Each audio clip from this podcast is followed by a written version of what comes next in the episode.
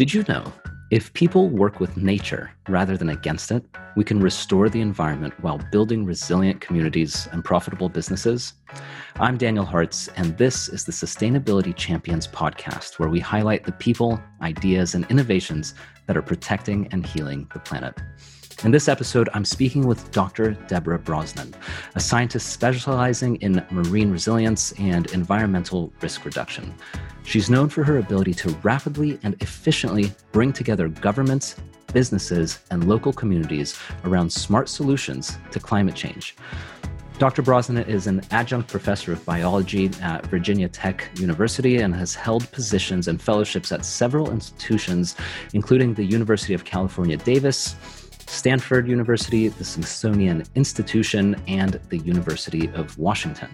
Her consulting company, Deborah Brosnan and Associates, works with clients to put together solutions that are financially beneficial for companies and governments while providing the best outcomes for the environment and people. She's also testified in front of the US Congress and advocated at the United Nations to help move the needle on critical environmental debates. This is going to be an absolutely fascinating conversation. Deborah, thank you so much for joining me. Hello, thank you so much for having me. It's a real pleasure for me to be here with you this afternoon. And where, where are you taking the call from?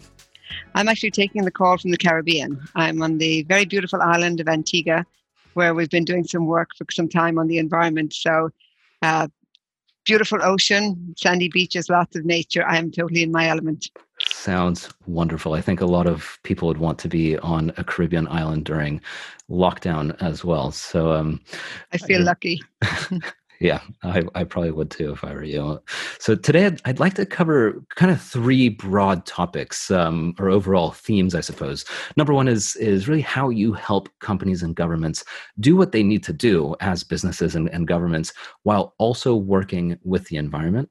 Um, number two is I'd love to hear what inspired you to to do this work in the first place, and and third, which is I think a big part of what you do on a day day to day basis, is any advice that you can give uh, to us as listeners and and to us as individuals, or you know just me as a person. What can we do to be more environmentally friendly in our daily lives?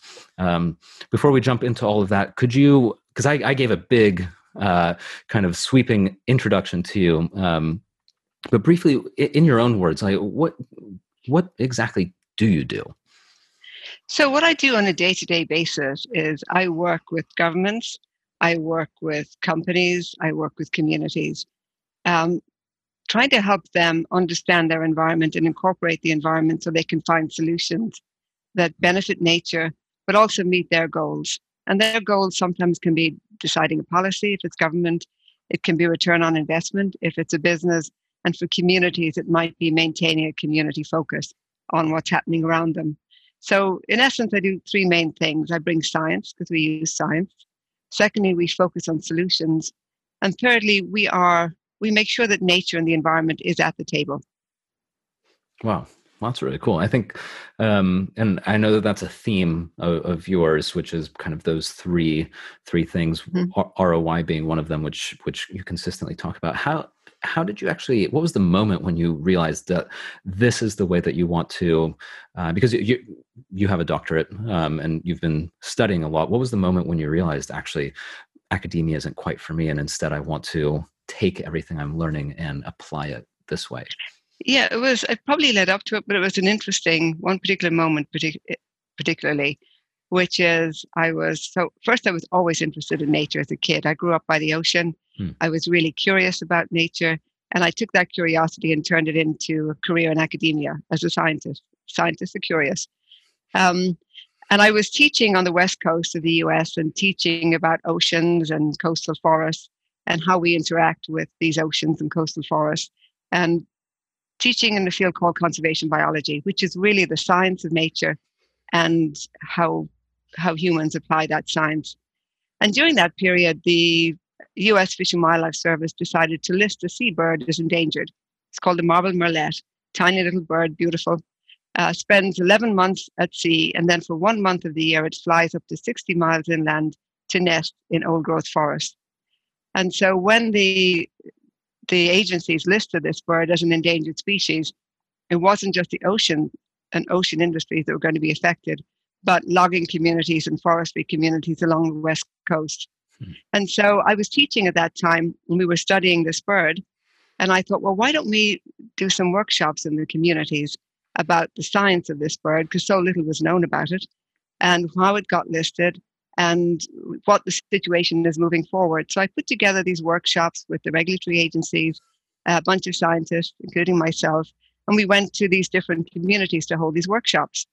And one of the communities, it was in Southern Oregon, quite a rural community. We were all there. We were giving talks. We were present, giving presentations. I was moderating, and we had a break. And during that break, I went into the restroom me and a bunch of other women, as happens in these situations, you know. So we were in there, and then these women who were from the local community came over to talk to me. And they said, "Wow, thanks for coming. We're really glad you're here. And I said, Oh, we're, we're very happy to be here. We're happy to explain the science and what's going on. And they said, No, no, we're really happy you're here. And we went back and forth. And I said, No, really, we do want to come here and deliver the science. And they said, No, I don't think you understand. Um, we live in a small community. We are a logging based community. All of our husbands have worked in forestry for all their years. And we've had economic downturns, and now we have this bird being listed. And we're very stressed out. We don't know what's going to happen. We've had two teenage suicides in our community in the last week, and we're seeing an increase in domestic violence. You coming down here gives us some idea of what's going on and gives us some sort of hope that we can do something. Wow. I was completely stunned it really dawned on me then that the impact of our signs, the impact we can have, we often don't know what it is. And that really got me thinking about how to, how important our science is in the community and how to better communicate to, to the different communities who don't understand science or necessarily nature or how to use it. So when I went back after the break and I was still moderating a session, I decided to deviate from script and started asking questions about, well, now that we know all this, what can we do? And the number of hands in the audience who went up, the number of people who had been living in this community for generations and who had ideas, really good ideas, some of them, in order to help bring back this bird, was astonishing. And that for me was probably one of the denouement moments where I thought, you know, we've got a role to play with our scientific knowledge. We've got a role to play in terms of bringing people together and in working towards solutions. And after that, it was no looking back. You know, it really it permeated everything I did from that day forward to think about how how does what we do influence communities? How do we make things better through the science we have? And and important to listen to people too. Yeah, that's so that's a, it. That's how I got there. You know, it's, it's a yeah. fascinating story, and I I think you're absolutely right. It, what didn't occur to me is when uh, and, and you just described this the moment that a bird for instance in, in this case becomes uh, on the endangered list uh, from my point of view at least as someone who's not um, that involved or, or i suppose uh, mm. I, I, don't really understand the implications of what that means. I, when, when you told that story i was quite surprised to hear that all of a sudden uh, it affects how fishing the fishing industry works in a specific region and the logging industry. So clearly you're absolutely right. The science has far reaching implications for the for people in certain industries of certain areas. Um, yes yeah that, that's quite shocking because I, I, guess um, and perhaps what it sounds like to me is that as a scientist you you hear you, you do your study and then someone acts on it and you're like okay great next sort of next yeah. study or i'm going to continue it but actually there's much more exactly. to it that we and you get it you choose whether how far you want to go but I, I know exactly and i felt the same for a while when you hear that a species is listed as endangered your first thought is oh my gosh this species is going to go extinct. Right. And we need to do everything we can to protect it from extinction which is true. And then you start to think well where is the species found and what else lives in that area? Who else lives in that area? Hmm. and usually it's there's a pretty strong human community engaged in that same place. So that's what we've got to look at both.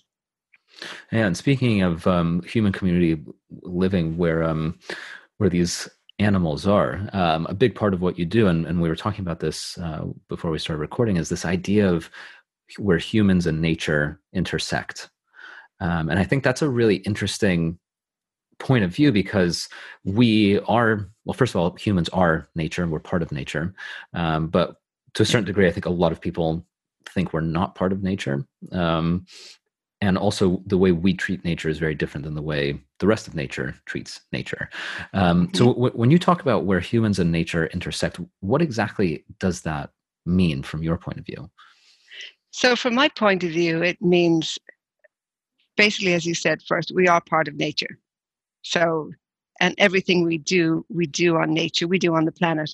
So, if we want to build a town, we want to build a house, we are building it on nature. And that's a landscape that's dynamic. It's one we've interacted with. It's one that provides us with services and value. Mm-hmm. So everything that's my starting point is that we that's where we interact. Um, we then tend to alter that landscape for our own benefit. And the degree to which we alter it can be positive or it can be negative. And so let's let's take an example of both because I think it's it's worth looking at. So where we tend to come in is when that interaction gets very strong in one way or another or has the possibility to. So coronavirus is, I think, a very good example of the consequences of our negative interaction with nature. So for many years, uh, we've been cutting down forests. And what that effect is that it pushes humans and wildlife closer and closer together. It's sort of trying to imagine humans and wildlife living in a tiny apartment in New York. That's kind of what it comes to. Um, and that closeness uh, allows viruses and diseases to jump from these animals into humans. Now, half the time it doesn't make any difference, but every now and then it does. And that's what's happened with SARS, with Ebola, and now with coronavirus 19. Deforestation, uh, loss of natural habitats has been forcing humans and animals together, and we're seeing these outbreaks. And they've been predicted for many years. The sad thing about coronavirus is that for scientists, this is not a surprise. Um, but were we prepared? Not, no. Uh, so the negative consequence of nature and human interacting is when we interact in that stage to the detriment of nature and to our own detriment. That is one example on, on the negative side.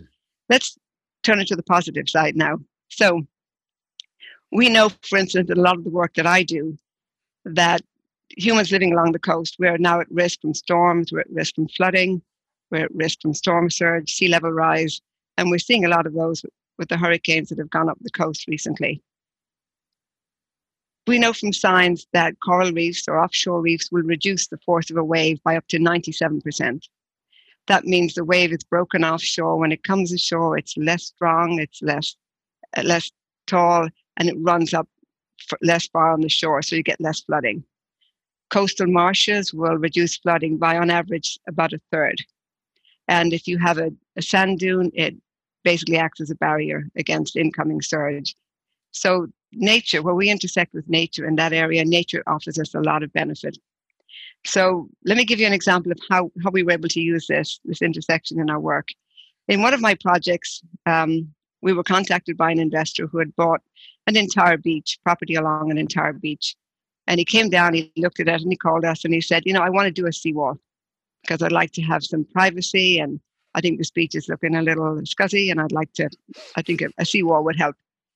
And so we talked with him and said, You know, here, a seawall is going to increase the speed of the water. It's going to take away your entire beach in front of that seawall.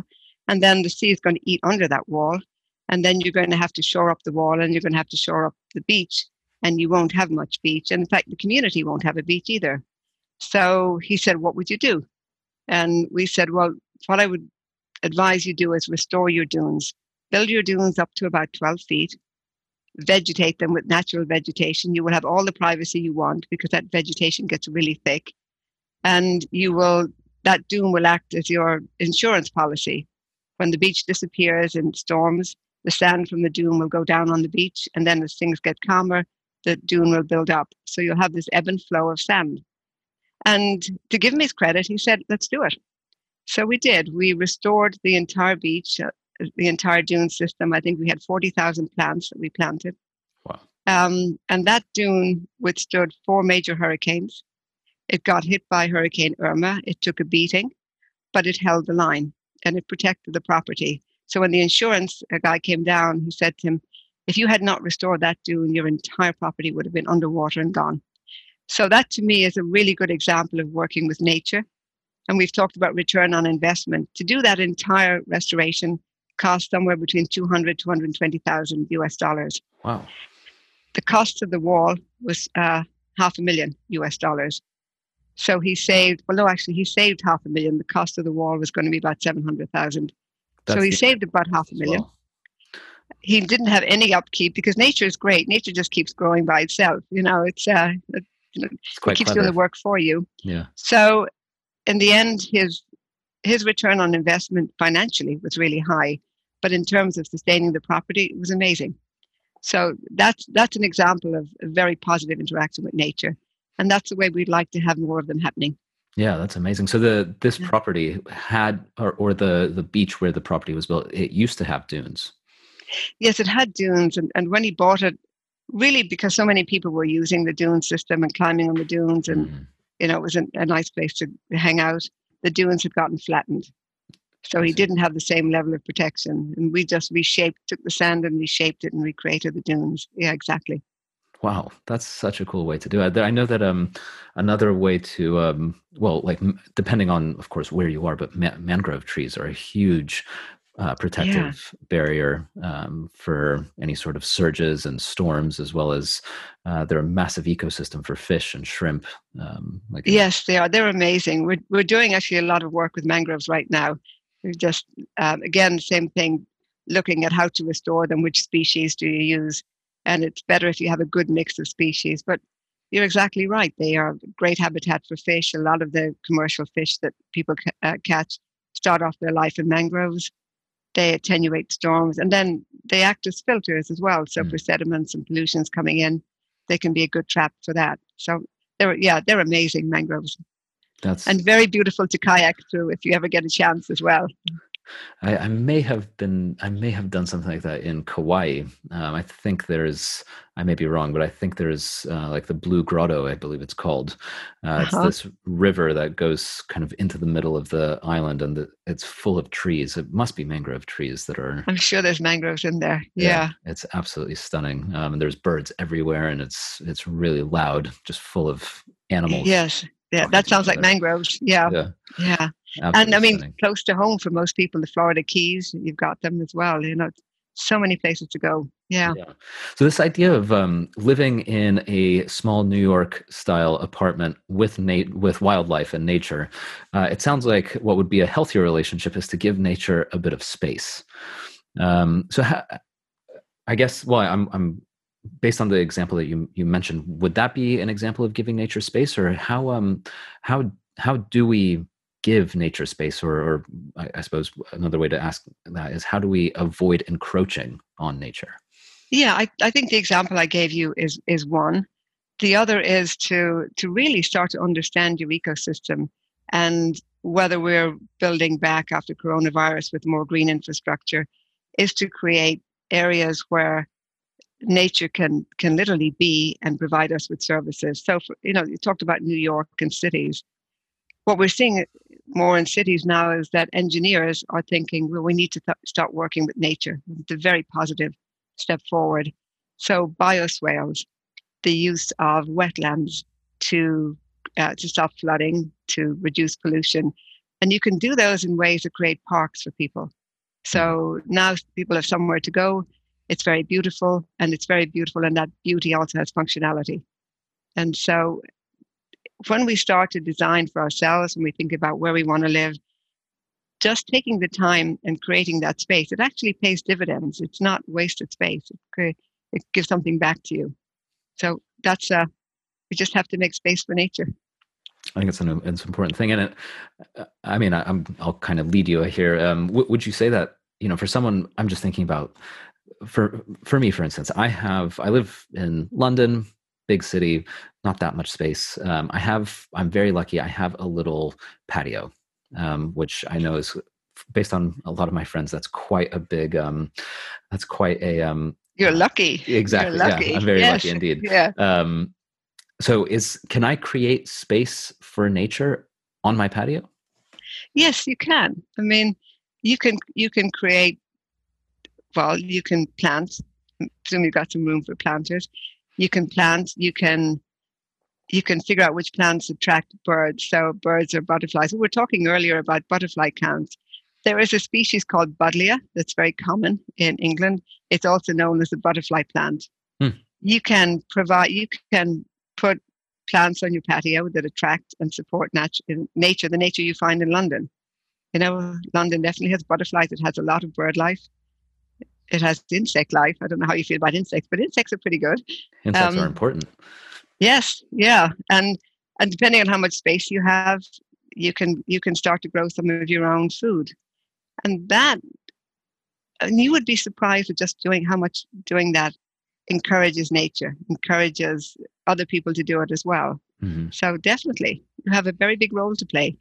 Uh, it's i think that's that's really important and that's something that um, i like to always ask um, towards the end is really what can people do and it's important to know that you know it sounds like what you're saying is starting small uh, or if small is all you can do, that's already more than enough. Yeah. I, remember one of the very, very first episodes I had, I spoke with um, on this podcast was with a, an urban beekeeper. She she lives in London, um, and I asked her, you know, what's the best way that people can help to mm-hmm. encourage mm-hmm the bees to come back because obviously that's a big thing and she said yes a lot of people think that they need to start a beehive and keep bees to get more bees and she said actually that's that is helpful but what's even more helpful is to plant trees or flowers that encourage bees exactly. to have a space to go because having millions and millions and millions of bees but no flowers isn't going to be helpful um, so it's actually bringing the, the nature planting, back. yeah yeah and i think it comes back to you know, there was a, a, time when everybody had on their, their car the bumper sticker was think globally, act locally. Yeah. And that is so true because we do need to think globally. We need to think about what's happening to our planet. We need to make sure that people are secure and nature is secure. But acting locally is what we can do and do really well. And you brought up an important point that I think sometimes gets overlooked is that you can make a difference.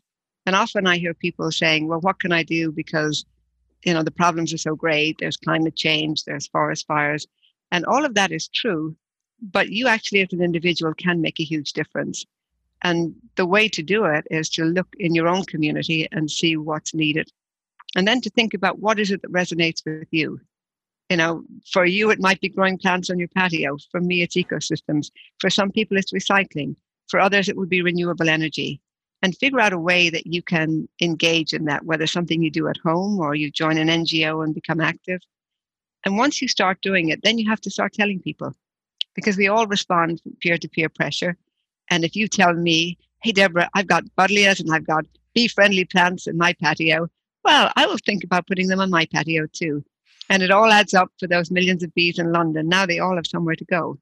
And we sometimes overlook that because it doesn't seem like a huge, big thing if you're doing a major project.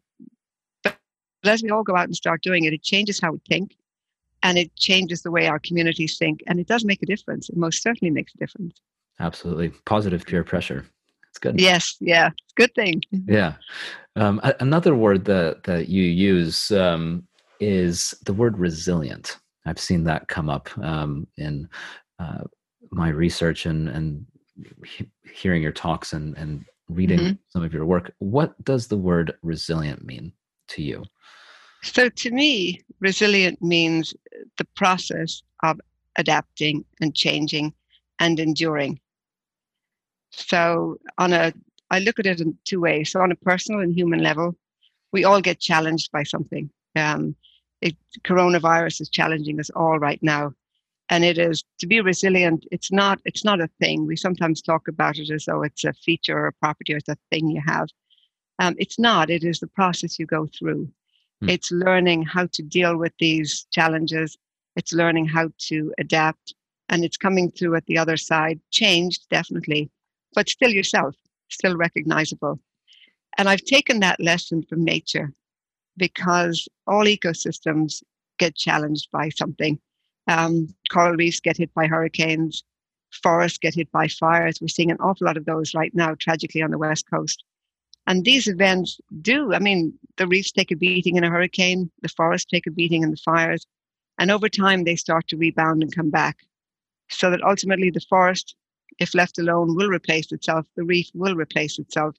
It won't be exactly the same, but it is still a reef, it is still a forest, and still recognizable.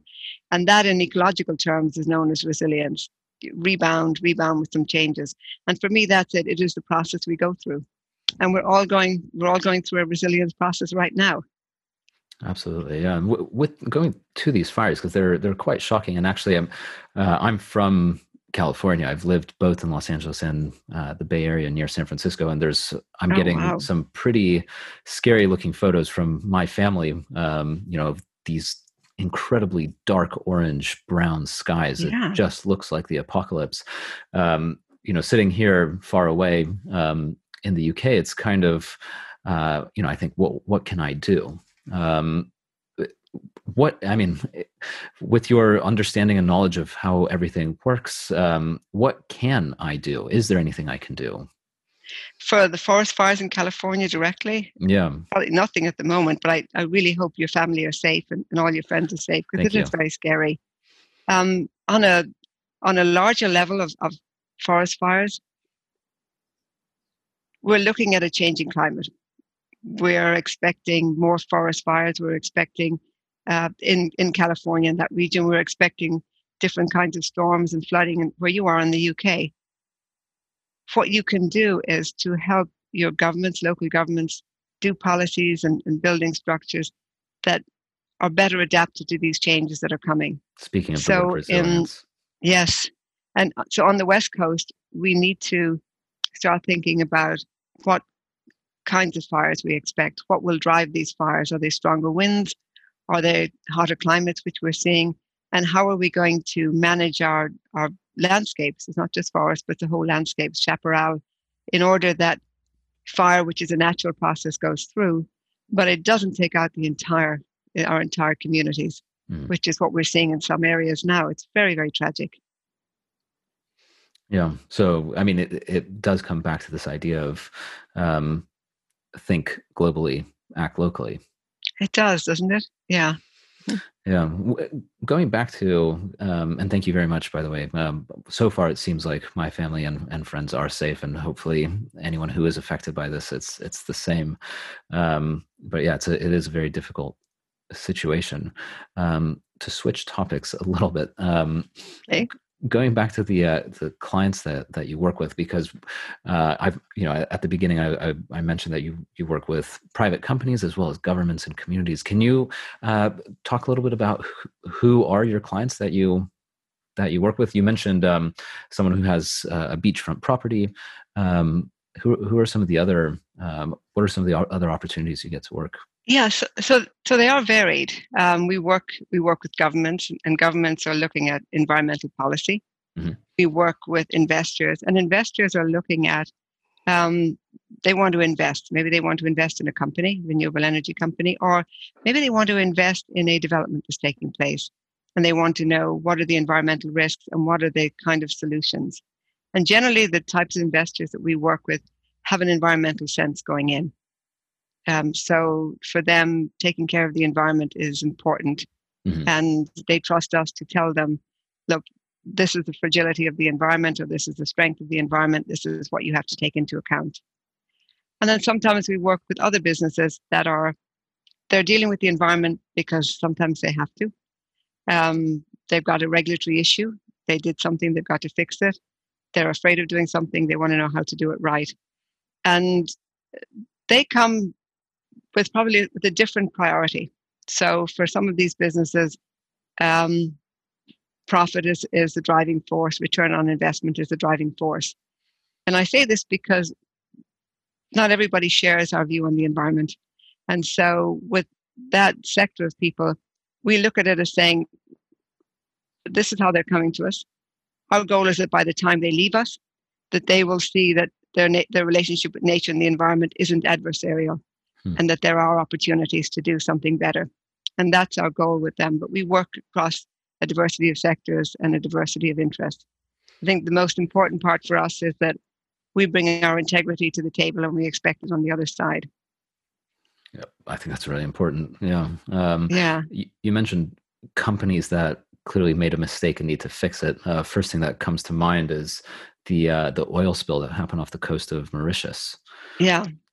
Is that something that you would be called in to advise on how you can clean it up and basically we've, take we've been called not not on that particular one but we've been called in on other projects uh, usually natural resource projects. But that that is a, a huge tragedy and you know it's it's going to take a, a long time to fix. These are these are catastrophes yeah. and that's the only word for it. More more often these are the issues are not so huge and so massive that companies are doing they tend to be more fixable and they require a change in attitude. I see. The what happened off the coast of mauritius as you know um, bp oil spill is another that these are catastrophes that generally have a, a they they didn't just happen because of one thing. There's usually a cascade of mistakes or cascade of decisions that happens that results in something that is so catastrophic and will take a very very long time to fix. Hmm. And i think for these kind of disasters because they will happen again we almost need like a global a global task force of scientists and almost like a war room that when this happens everybody goes in and goes okay we've had a disaster happen. What do we know about it? What don't we know? And what how do we get the information quickly and how are we going to respond? And we don't have one of those really in place for these kind of events but it would be very good in an ideal world, we should start doing it. I think that's a great idea. Absolutely. What What are the kind of things that you're testifying in front of the U.S. Congress or advocating at the U- UN? Um, what are the the things that you're you're telling our um, you know our, our world leaders? Well, it, for me, it comes back to science and environment always.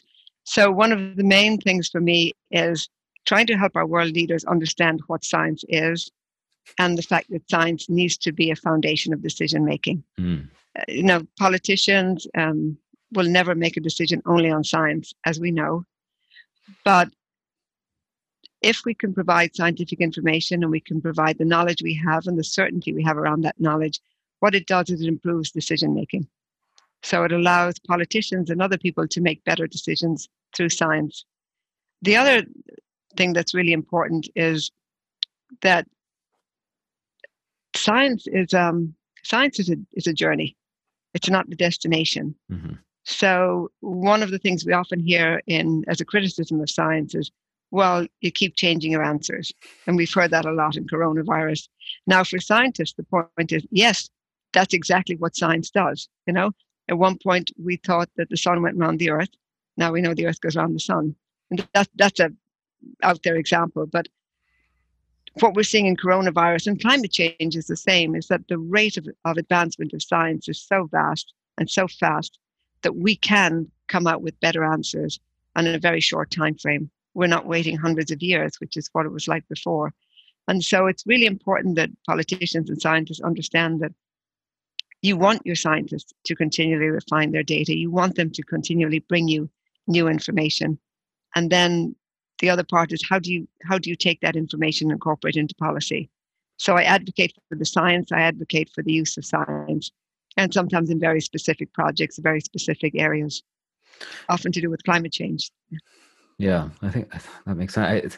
I, you you said that politicians don't always use science for um uh you know to make decisions and it just mm-hmm. reminded me of one of the things you you mentioned at the very beginning about a bird being listed as an endangered uh, species and the knock-on effect that a uh, that a that a decision like that which is mm-hmm. based on science has um, yeah I, I can i can i suppose i can appreciate why being a politician can be it can be very challenging to only focus on science because if you uh, just to see it from the other side. If you're um, if you're making decisions only based on on science, all of a sudden you might be wiping out thousands or hundreds of thousands of people's livelihood, and that needs to be. You can't just say, "Well, yeah.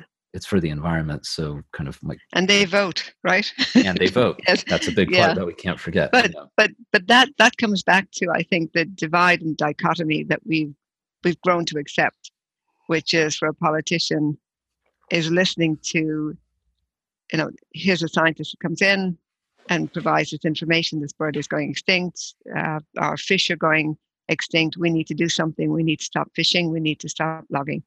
And the politician is thinking, this may be true, but my constituents are fishermen are forestry people. And that puts them in a divide that go one way or the other nature or people, nature or people.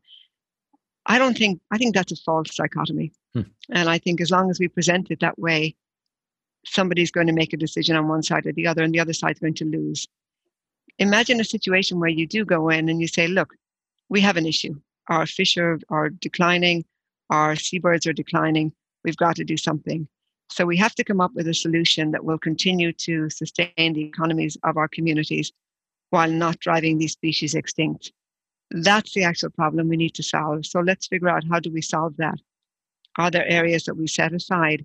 Are there ways that we change our fishing practices but still make sure that fishermen are getting the same income?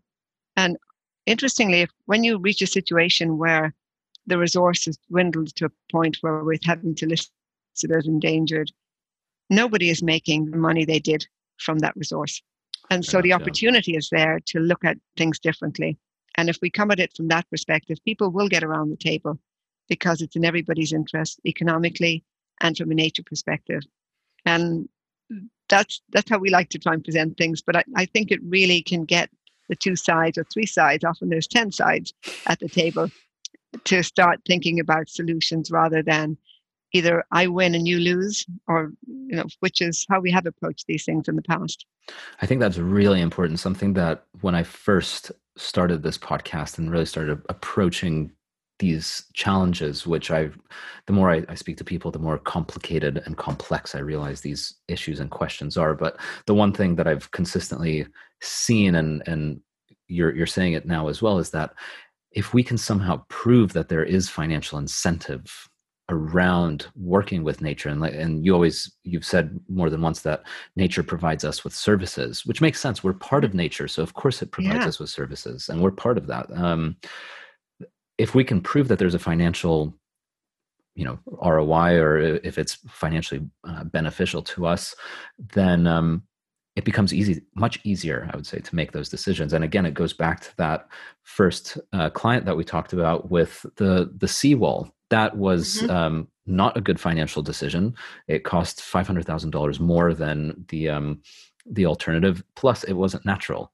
So by going yeah. through the natural route, um, first of all, they ended up saving a lot of money. They don't need to restore the wall after however many years, and now you're working with nature. Um, and it, reminds me of like regenerative farming as well, or permaculture after yes, a while the yeah. farm just does it by itself and you only need two or three people to run a huge operation because rather than needing to spray on timing and you know have a whole schedule involved with uh, fertilizers and sprays and weeding you just sort of let nature do its thing and it takes care of itself it does that's the beauty of it you know yeah. yeah. and the the, yeah. the amount of money you end up making from a uh, from the same you know 100 acres of farmland ends up being substantially more because you're not um, the profit is much higher you're, you're not buying any fertilizers you're not buying any mm-hmm. uh, sides you know pesticides herbicides fungicides etc and um, yeah you, you just yeah. make money and it's easier and it is, isn't it? Yeah, and less stressful. Yep. Exactly, because nature does the work for you, just like you were saying earlier. Um, we've talked a little bit about some um, some catastrophes and the challenges as well, but I know that you're you're very optimistic about the environment and nature in general, and that's something we talked mm-hmm. about before recording. What exactly are you optimistic about? Oh, I and think, why as well? I, while, while we're yeah, on the topic, I, I think I'm naturally optimistic, um, and but I'm optimistic today because I am seeing that people want to make a difference and are making a difference. I see that scientists are advancing science and engaging more with the community to restore reefs, to to pay attention to what's happening to our, our landscapes, to our rivers, and that we're, that we're actually starting to do it. And I think the generations coming up are very thoughtful about the environment. They really want to see it see it improve. And that in turn is driving how businesses and corporations think because they're paying attention to who's coming up and, how, and what, what people are asking them. So I feel really optimistic about that. Um, I think the other too is coronavirus, despite how awful the situation is, is a really good example.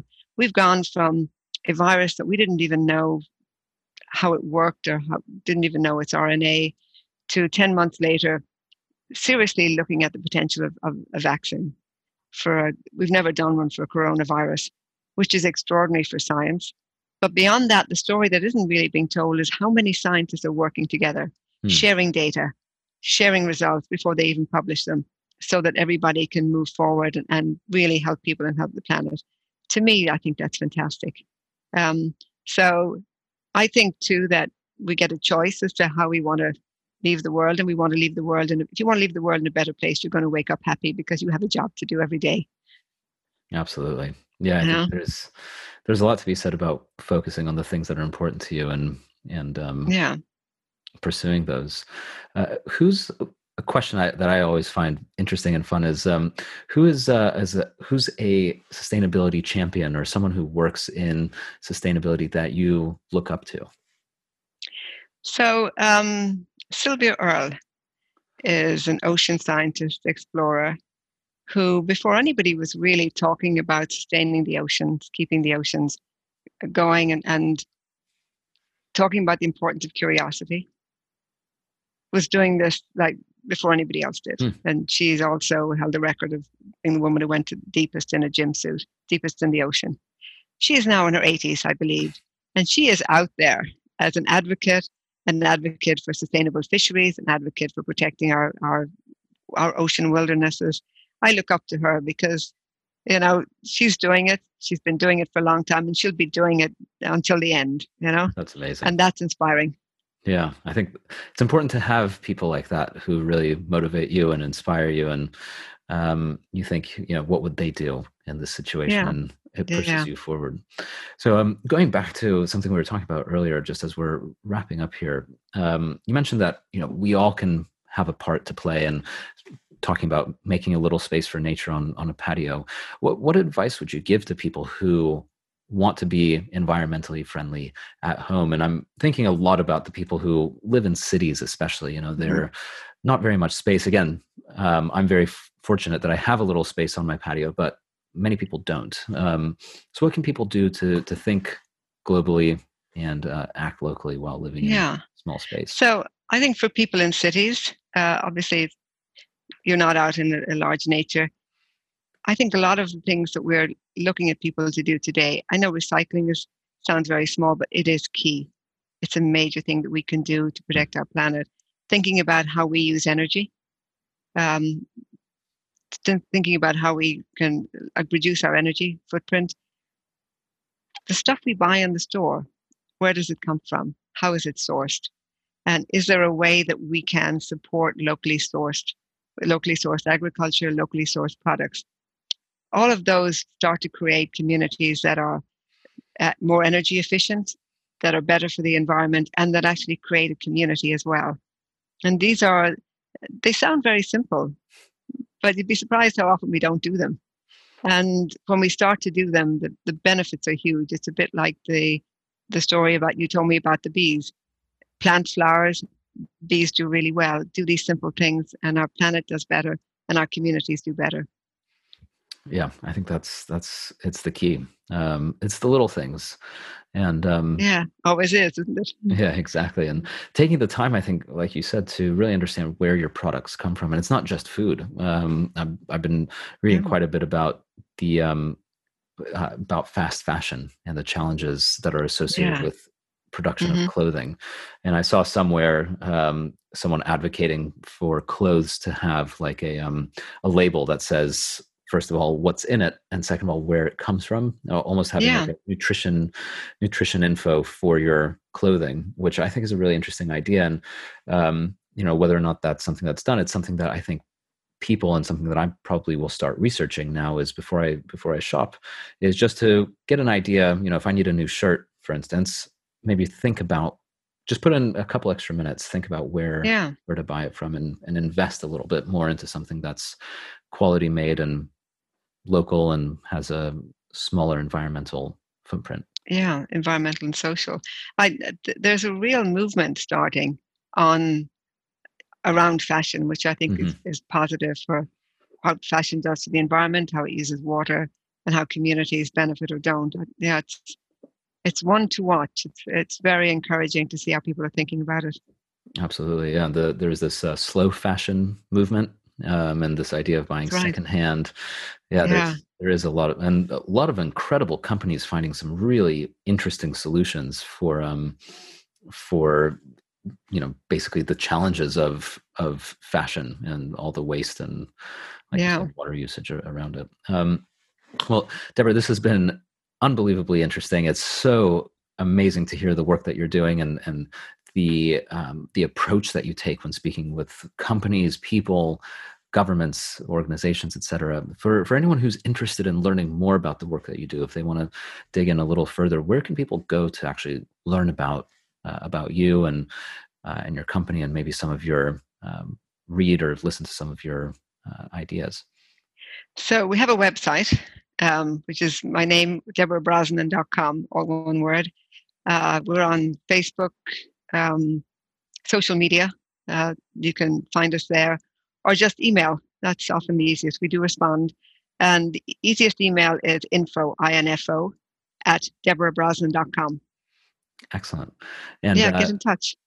and then also you have um, a couple of TED talks or one TED talk in specific. Yes, I do. Yes, that and that's on. Um, that you can find that on YouTube. Yeah, Excellent. yeah. Great. Well, Deborah, again, thank you so much for your time. Really great to speak with you and to hear about the work that you're doing. Thank you so much, Daniel. Thank you for inviting me to speak with you. I enjoyed it very, very much. Thank you very much for listening to this episode. If you enjoyed it, give us a five star rating.